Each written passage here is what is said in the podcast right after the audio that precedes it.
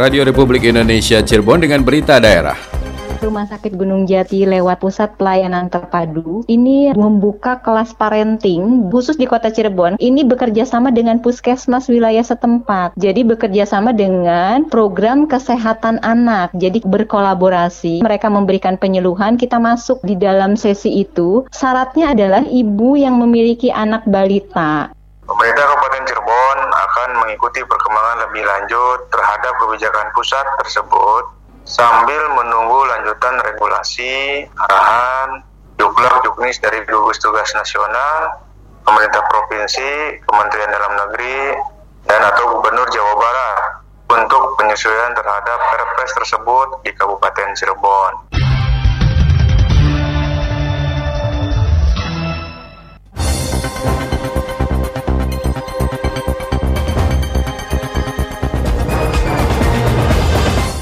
Sari Berita, RSD Gunung Jati Cirebon bekerja sama dengan Puskesmas mengadakan kelas parenting bagi ibu muda dalam upaya mencegah tindakan kekerasan terhadap anak dan perempuan. Pemkab Cirebon masih menunggu perkembangan lebih lanjut berkaitan dengan diterbitkannya Perpres nomor 82 tahun 2020 tentang Komite Penanganan COVID-19 dan Pemulihan Ekonomi Nasional. Bersama saya Muhammad Subhan inilah berita daerah selengkapnya.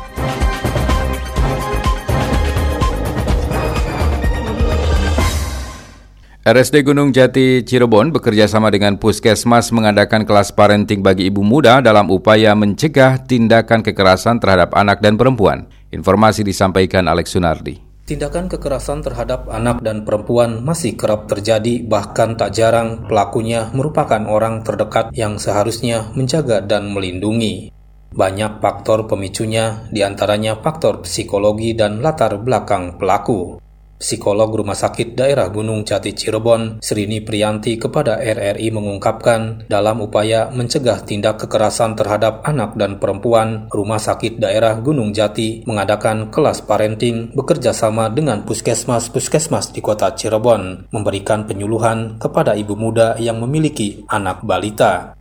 Adanya kelas parenting diharapkan bisa mengedukasi para ibu muda sehingga bisa meminimalisir terjadinya kekerasan terhadap anak dan perempuan. Rumah Sakit Gunung Jati lewat Pusat Pelayanan Terpadu ini membuka kelas parenting khusus di Kota Cirebon. Ini bekerja sama dengan Puskesmas wilayah setempat. Jadi bekerja sama dengan program kesehatan anak. Jadi berkolaborasi. Mereka memberikan penyuluhan, kita masuk di dalam sesi itu. Syaratnya adalah ibu yang memiliki memiliki anak balita. Alasannya hmm. kenapa? Karena belum berpola. Nah, ini salah satu memutus mata rantai kekerasan memang belum terlihat karena ini adalah sebuah upaya untuk mengedukasi para ibu-ibu muda untuk memahami bagaimana anak-anak ini terlindungi dan imbasnya apa ketika anak-anak mendapatkan kekerasan dari lingkungan sekitarnya. Srini Priyanti menambahkan upaya pemerintah Kota Cirebon melalui Dinas Sosial Pemberdayaan Perempuan dan Perlindungan Anak DSP3 3A dalam menekan kasus kekerasan terhadap anak dan perempuan sudah cukup baik. Salah satunya program kontes curhat yang bisa menjadi tempat curhat bagi anak dan perempuan yang memiliki masalah. Anak dan perempuan korban kekerasan akan mengalami trauma yang cukup dalam dan untuk memulihkannya membutuhkan waktu lama, sehingga upaya pencegahan harus terus dilakukan agar ke depan tidak ada lagi anak-anak dan perempuan yang menjadi korban kekerasan. Alex Sunardi melaporkan. Berikut komentar masyarakat mengenai peningkatan kekerasan terhadap anak di lingkungan terdekat yang berhasil kami himpun. Pendapat saya untuk menekan angka kekerasan terhadap anak ialah ada berbagai upaya atau langkah yang dilakukan oleh pemerintah daerah seperti membangun atau menciptakan sekolah ramah anak gitu. Sekolah ramah anak ini hampir di semua sekolah diterapkan, tidak hanya di sekolah A, B, C. Kemudian optimalisasi edukasi kepada pasangan suami istri atau masyarakat agar membentuk keluarga yang sakinah, mawadah, warohmah dan penuh kasih sayang. Tanggapan saya yaitu dengan cara keharmonisan keluarga yang pertama bahwasannya diupayakan keluarga itu harus istilahnya harmonis adanya harmonisasi di setiap anggota keluarga masing-masing Nama saya Sri Sukmawati. Banyak kasus kekerasan pada anak pada saat ini menurut saya sangat disayangkan karena itu bisa menyebabkan trauma berkepanjangan pada si anak. Berbagai cara bisa saja dilakukan untuk menekan kasus kekerasan pada anak seperti pembentukan perkumpulan atau forum untuk menunjang kesejahteraan anak. Dalam hal ini, beberapa pihak perlu berpartisipasi untuk menangani dan mencegah tindak kekerasan yang terjadi pada anak.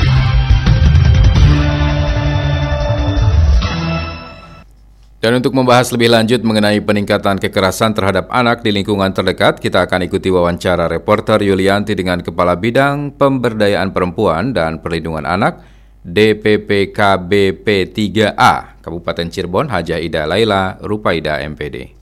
Ibu Hajah Ida, tanggal 23 Juli diperingati sebagai Hari Anak Nasional. Apa agenda yang dilaksanakan Pemkap Cirebon dalam hal ini DPPKB P3A pada momen spesial untuk anak hari ini, Bu? Berbeda dengan Hari Anak Nasional tahun-tahun sebelumnya. Kalau tahun-tahun sebelumnya banyak sekali kegiatan-kegiatan yang dilaksanakan dalam rangka Hari Anak ini, namun karena tahun ini dengan adanya pandemi pandemi COVID-19 ini dibatasi untuk pengumpulan anak-anaknya supaya tidak terkontaminasi sehingga kami melaksanakan kegiatan ini simpel saja dan intinya tentunya ingin tetap ada kegiatan namun disesuaikan dengan protokol kesehatan. Kegiatan yang pertama kami pada hari Rabu tanggal 22 Juli 2020 ini sudah melakukan kegiatan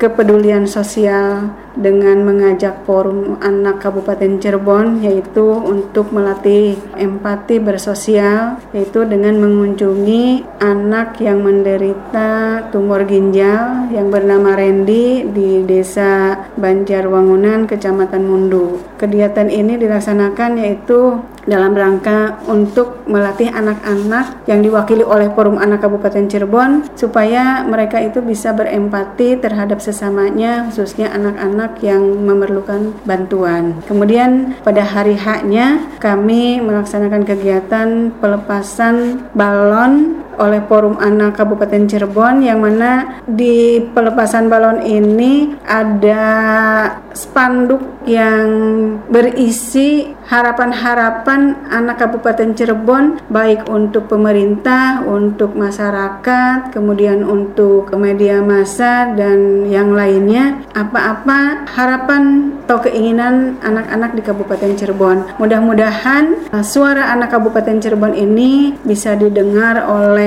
semua pihak baik pemerintah maupun masyarakat sehingga pemenuhan hak-hak anak di Kabupaten Cirebon ini bisa terpenuhi. Tahun 2020 ini apa tema Hari Anak Nasional dan apa makna yang terkandung di dalamnya? Tema untuk Hari Anak Nasional tahun 2020 ini yaitu anak terlindungi Indonesia maju. Nah, di sini diharapkan anak-anak di Indonesia ini terutama mungkin di Kabupaten Cirebon kami mengharapkan agar semua anak ini bisa terlindungi dari hal-hal yang tidak baik, dari tindak kekerasan terutama sehingga di Kabupaten Cirebon setiap tahun ini tingkat kekerasan mudah-mudahan bisa menurun atau bisa ditekan seminimal mungkin. Sehingga kalau anak-anak di Kabupaten Cirebon tidak terjadi tindak kekerasan mudah-mudahan ini untuk kejiwaannya atau kecerdasannya juga tidak terpengaruh psikisnya juga tidak terpengaruh oleh hal-hal yang tidak baik. Berbeda mungkin dengan anak-anak yang mengalami tindak kekerasan itu sedikit akan mempengaruhi terutama dari segi psikisnya. Dan itu memerlukan pemulihan yang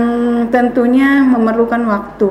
Dan juga itu biasanya akan terekam di benak anak kalau mereka itu sudah mengalami, mengalami tindak kekerasan pada waktu anak. Sehingga kami di sini mengharapkan di Kabupaten Cirebon ini tindak kekerasan terhadap anak ini setiap tahun itu bisa ditekan, bisa diminimalisir ke depannya. Kaitan juga dengan tadi menarik tindak kekerasan masih jadi isu yang terus dikawal dan harus juga dituntaskan. Apa upaya dari DPPKB P3A Kabupaten Cirebon sendiri dengan upaya untuk untuk menuntaskan tindak kekerasan yang sering kali dialami oleh anak-anak? Upaya-upaya yang sudah dilakukan ini sebenarnya sudah banyak sekali kita. Pertama memberikan sosialisasi dan pemahaman kepada orang tua dan masyarakat tentang bagaimana pentingnya memberikan perlindungan terhadap anak-anak kita. Termasuk juga kita sudah melaksanakan seminar dan kampanye anti kekerasan. Itu hampir setiap tahun dilaksanakan dan bergiliran di kecamatan kecamatan di Kabupaten Cirebon ini. Tahun ini kami sudah melaksanakan kampanye anti kekerasan terhadap perempuan dan anak ini kemarin eh, pada bulan Januari atau Februari ini sudah dilaksanakan di Kecamatan Ciledug.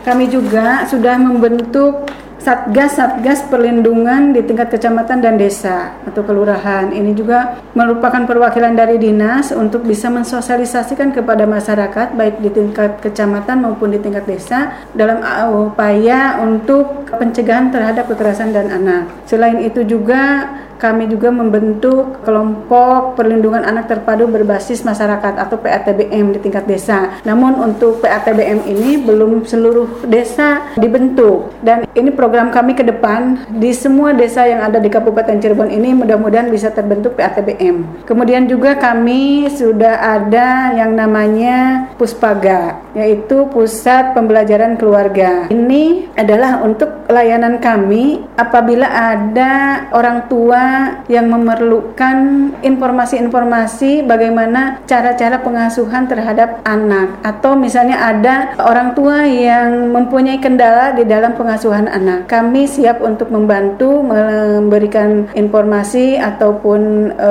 layanan di mana di Puspaga juga ada psikolog yang mem bisa memberikan layanan terhadap orang tua yang memerlukan bantuan di dalam khususnya pengasuhan anak. Di kita juga di Kabupaten Cirebon juga sudah membentuk forum anak tingkat kabupaten, kecamatan, dan desa. Itu juga merupakan upaya-upaya kami di dalam mensosialisasikan bagaimana upaya-upaya untuk pencegahan kekerasan terhadap anak di Kabupaten Cirebon. Baik Bu, terakhir harapan dan himbauan Ibu pada peringatan Hari Anak Nasional ini. Harapan kami ke depan, mudah-mudahan ini saya mengharapkan masyarakat, khususnya masyarakat Kabupaten Cirebon ini makin memahami terhadap pentingnya perlindungan terhadap anak ini karena anak ini merupakan di masa-masa anak ini adalah masa emas yang tentunya ini akan menjadi bekal mereka di kelak dewasa.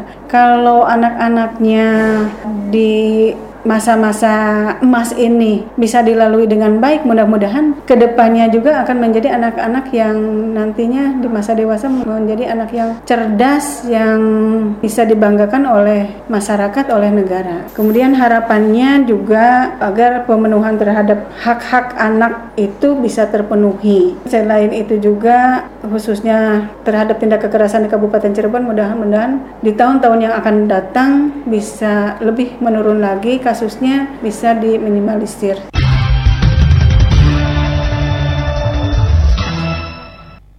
Meninggalnya Sultan Sepuh ke-14 Keraton Kasepuhan Cirebon Pangeran Raja Adipati Arif Natadiningrat meninggalkan luka dan kesedihan yang mendalam bagi seluruh rakyat Jawa Barat. Laporan Aji Satria. Gubernur Jawa Barat Ridwan Kamil menyampaikan bela sungkawa atas wafatnya Sultan Kasepuhan Cirebon Sultan Sepuh ke-14 Pangeran Raja Adipati Arif Natadiningrat yang meninggal akibat sakit. Almarhum meninggal di Rumah Sakit Santosa Bandung. Kang Emil juga melakukan takziah langsung ke rumah duka di Kompleks Keraton Kasepuhan Kota Cirebon. Menurut Ridwan Kamil atas nama pribadi dan pemerintah daerah Provinsi Jawa Barat, ia mengucapkan bela sungkawa atas berpulangnya almarhum Sultan Sepuh ke 14 Pangeran Raja Adipati Arif Natadiningrat yang mengisi tahta Keraton Kasepuhan sejak tahun 2010 ini meninggal dunia usai menjalani perawatan di ruang ICCU Rumah Sakit Santosa, Kota Bandung akibat penyakit kanker usus buntu yang dideritanya. Ridwan Kamil bangga bisa mengenal dekat almarhum Sultan Arif yang dikenal sangat bijak dan mengayomi masyarakat. Kami sangat kehilangan atas nama pribadi, atas nama pemerintah provinsi dan masyarakat rasakan duka cita mendalam mengaturkan bela sungkawa atas berpulangnya Sultan Kasepuhan Cirebon ke-14 ya, Pangeran Raja Adipati Arif Natadiningrat tadi pagi subuh jam 5 di Rumah Sakit Santosa di Bandung ya. Saya sangat kehilangan keluarga besar di Cirebon dan masyarakat Jawa Barat juga karena beliau ini sering menjadi penasehat secara informal para gubernur Jawa Barat lah. Setiap gubernur yang bertugas selalu pasti ada sesi-sesi mendiskusikan kenegaraan, kebangsaan, kejawa baratan, kecirebonan dengan beliau. Terakhir dengan saya intensif ya terkait e, rencana dukungan pemerintah provinsi untuk operasional dari keraton. Nah, memori saya yang paling dalam adalah kita sama-sama menyelenggarakan parade Keraton Nusantara. Dulu waktu saya wali kota, ya, mengundang saya jamu semua atas masukan arahan dari almarhum di Kota Bandung di Asia Afrika. Maka memori itu kuat. Bahkan saya dikasih apa sedikit kenang-kenangan lencana gitu ya, lencana dari uh, Forum Keraton Nusantara yang kebetulan beliau ini masih bertugas sampai 2023. Nah, memori yang terbaik yang saya ingat adalah beliau ini sopan orangnya, santun sekali, bahasanya sangat halus dan selalu menasehati dengan hal-hal yang sifatnya filosofis ya, dan itu menjadi pegangan bahwa mengingatkan kepemimpinan itu sementara, mengingatkan jadi pemimpin itu harus memberikan kebermanfaatan, bukan hanya kekuasaan. Itu yang nempel sampai hari ini sebagai gubernur. Sesuai adat dan tradisi keraton, Sultan Sepuh ke-14 Pangeran Raja Adipati Arif Natadiningrat dikebumikan di kompleks pemakaman Astana Gunung Sembung, Kecamatan Gunung Jati, Kabupaten Cirebon, berdekatan dengan sang ayah yakni Sultan Sepuh ke-13 Pangeran Raja Adipati Maulana Pakuningrat. Jenazah almarhum pun diantar ribuan pelayat dari Cirebon dan sekitarnya. Almarhum Sultan Arif meninggalkan seorang istri yakni Raden Ayu Isye Natadiningrat dan tiga orang anak yakni Pangeran Raja Adipati Lukman Zulkaidin, Ratu Raja Siti Fatimah Nurhayani, dan Pangeran Raja Muhammad Nusantara. Kang Emil melakukan takziah sekaligus menjadi imam sholat jenazah bersama di antaranya adalah Wali Kota Cirebon Nasrin Ajis serta sejumlah pelayat lainnya. Aji Satria melaporkan. Saat mengunjungi BBWS, Bupati Cirebon meminta masa tanam di Kabupaten Cirebon ditambah. Laporan Hairul Anwar. Pemerintah Kabupaten Cirebon berharap masa tanam di wilayah Kabupaten Cirebon bisa bertambah menjadi tiga kali masa tanam. Untuk bisa merealisasikan hal tersebut, Bupati Cirebon Haji Imron melakukan kunjungan ke kantor Balai Besar Wilayah Sungai atau BBWS di Jalan Pemuda Kota Cirebon. Menurut Imron, banyak masalah yang disampaikan dalam silaturahmi tersebut, terutama permasalahan yang berkaitan dengan tanggung jawab dari BBWS. Imron menyebutkan, Kabupaten Cirebon kerap mengalami masalah yang berkaitan dengan air, baik itu ketika musim hujan atau kemarau. Kita tahu bahwa Kabupaten Cirebon ada satu kabupaten yang kalau hujan memang sok banjir, kalau memang kemarau sok kekeringan. Karena di Kabupaten Cirebon tidak mempunyai sumber mata air yang sendiri. Maka kami minta bantuan pada BBS agar bisa membantu di Kabupaten Cirebon. Oleh karena itu, pihaknya berharap adanya dukungan dari BBWS untuk bisa mengatasi masalah tersebut. Salah satu di antaranya yaitu peningkatan masa tanam. Kepala Dinas PUPR Kabupaten Cirebon Sugeng Raharjo mengatakan saat ini masa tanam yang bisa dilakukan di Kabupaten Cirebon sebanyak dua kali masa tanam. Sehingga pihaknya berharap dukungan dari BBWS terutama terkait pengairan untuk bisa merealisasikan hal tersebut. Menurut Sugeng, jika saja air dari Jati Gede bisa ditampung, sangat dimungkinkan penghasilan petani di Kabupaten Cirebon bisa bertambah. Sementara, Kepala BPWS Simanuk Cisanggaru, Ismail Widadi menyambut kunjungan yang dilakukan oleh Bupati Cirebon dan jajarannya. Ismail menuturkan, semangat BPWS dan pemerintah Kabupaten Cirebon sebenarnya sama, yaitu bagaimana mengelola sumber daya air untuk kepentingan masyarakat. Kami BPWS Simanuk Cisanggaru menyambut baik, semangatnya sama dengan kami, yaitu bagaimana mengelola sumber daya air, khususnya di Kabupaten Cirebon dengan sebaik-baiknya untuk kepentingan masyarakat. Masyarakat aman, baik pada musim hujan maupun pada musim kemarau. Pihaknya juga sejalan dengan harapan Bupati Cirebon terkait penambahan masa tanam. Herul Anwar melaporkan.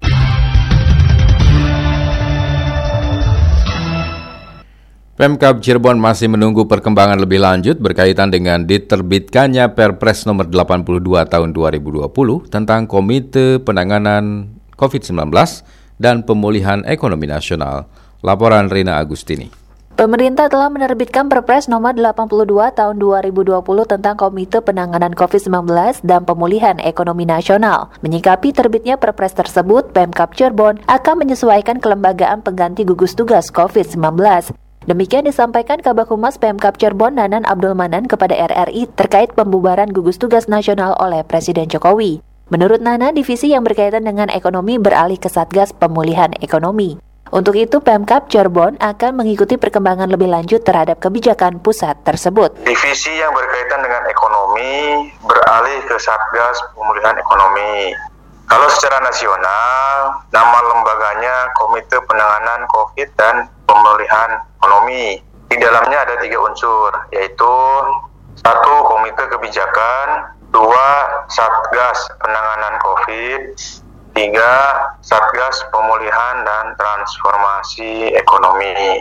Pemerintah Kabupaten Cirebon akan mengikuti perkembangan lebih lanjut terhadap kebijakan pusat tersebut sambil menunggu lanjutan regulasi, arahan, juklat juknis dari gugus tugas nasional, pemerintah provinsi, Kementerian Dalam Negeri, dan atau Gubernur Jawa Barat untuk penyesuaian terhadap Perpres tersebut di Kabupaten Cirebon. Ditambahkan Nanan Abdul Manan, berdasarkan pasal 20 Perpres tersebut, Gugus Tugas Percepatan Penanganan COVID-19 yang dibentuk oleh pemerintah provinsi dan pemerintah kabupaten kota masih berlaku dan tetap melaksanakan tupoksi serta kewenangannya sampai dengan terbentuknya komite atau satgas baru di kabupaten sesuai Perpres nomor 82 tahun 2020 tentang Komite Penanganan COVID-19 dan Pemulihan Ekonomi Nasional.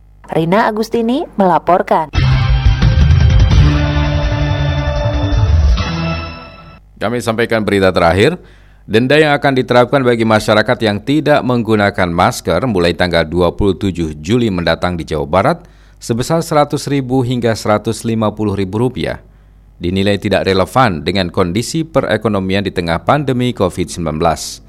Penilaian itu disampaikan akademisi Cirebon Dr. Arif Rahman MSI kepada RRI menanggapi rencana penerapan kebijakan pemerintah Provinsi Jawa Barat tentang sanksi denda tilang bagi masyarakat yang tidak menggunakan masker. Menurutnya, penegakan disiplin memang harus dilakukan, terlebih kesadaran masyarakat dalam penerapan protokol kesehatan di masa pandemi. Akan tetapi, dengan nilai sanksi denda yang cukup besar, dirinya kurang setuju karena kondisi perekonomian masyarakat yang tengah terpuruk akibat pandemi COVID-19. Ia berharap penerapan sanksi ini bisa memberikan shock terapi, sehingga masyarakat lebih patuh terhadap peraturan pemerintah terutama tentang protokol kesehatan di masa pandemi COVID-19.